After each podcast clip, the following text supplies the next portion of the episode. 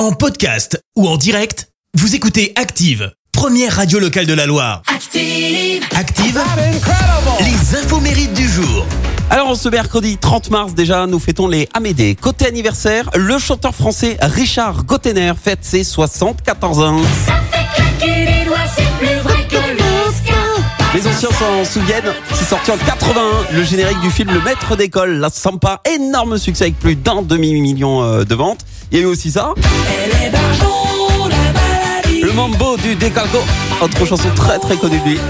Alors ça c'est pour le côté musical, mais le saviez-vous, on lui doit aussi ceci. On est tous pour Danette, Danette. Et oui, puisqu'avant de devenir chanteur, il a créé euh, des tubes publicitaires qui sont devenus juste ultra célèbres. Danette, Danette. Danette, Danette. Exemple, euh, alors à l'époque, ce qui était c'est cool, c'est que c'était nos limites, euh, complètement original et décalé. Exemple avec euh, cette pub pour euh, Tahiti douche, écoutez. Tahiti douche, euh, ça doit être fait pour la douche. Enfin, moi, je m'en sers sous la douche.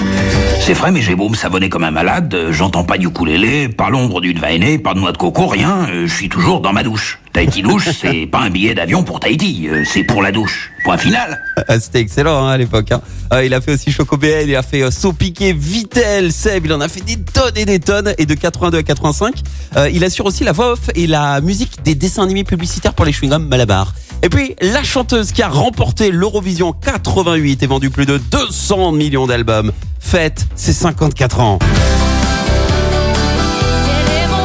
Céline, Céline Dion. Un an de plus aujourd'hui, incroyable destin pour elle. hein.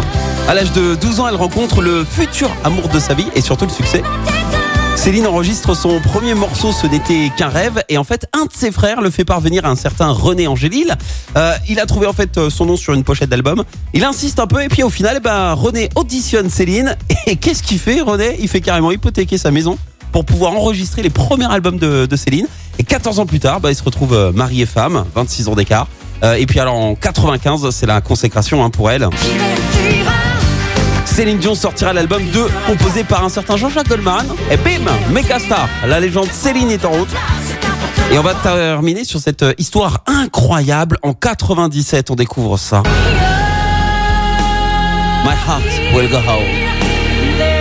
C'est l'un des singles les plus vendus au monde, l'une des musiques de film les plus emblématiques, mais ce titre a failli ne jamais voir le jour parce qu'au départ, le réalisateur James Cameron de Titanic, eh ben, il voulait pas de chanson pour son film, mais le compositeur James Horner n'était pas d'accord avec ça. Et pour lui, il y avait qu'une seule personne qui pouvait le convaincre et convaincre James Cameron.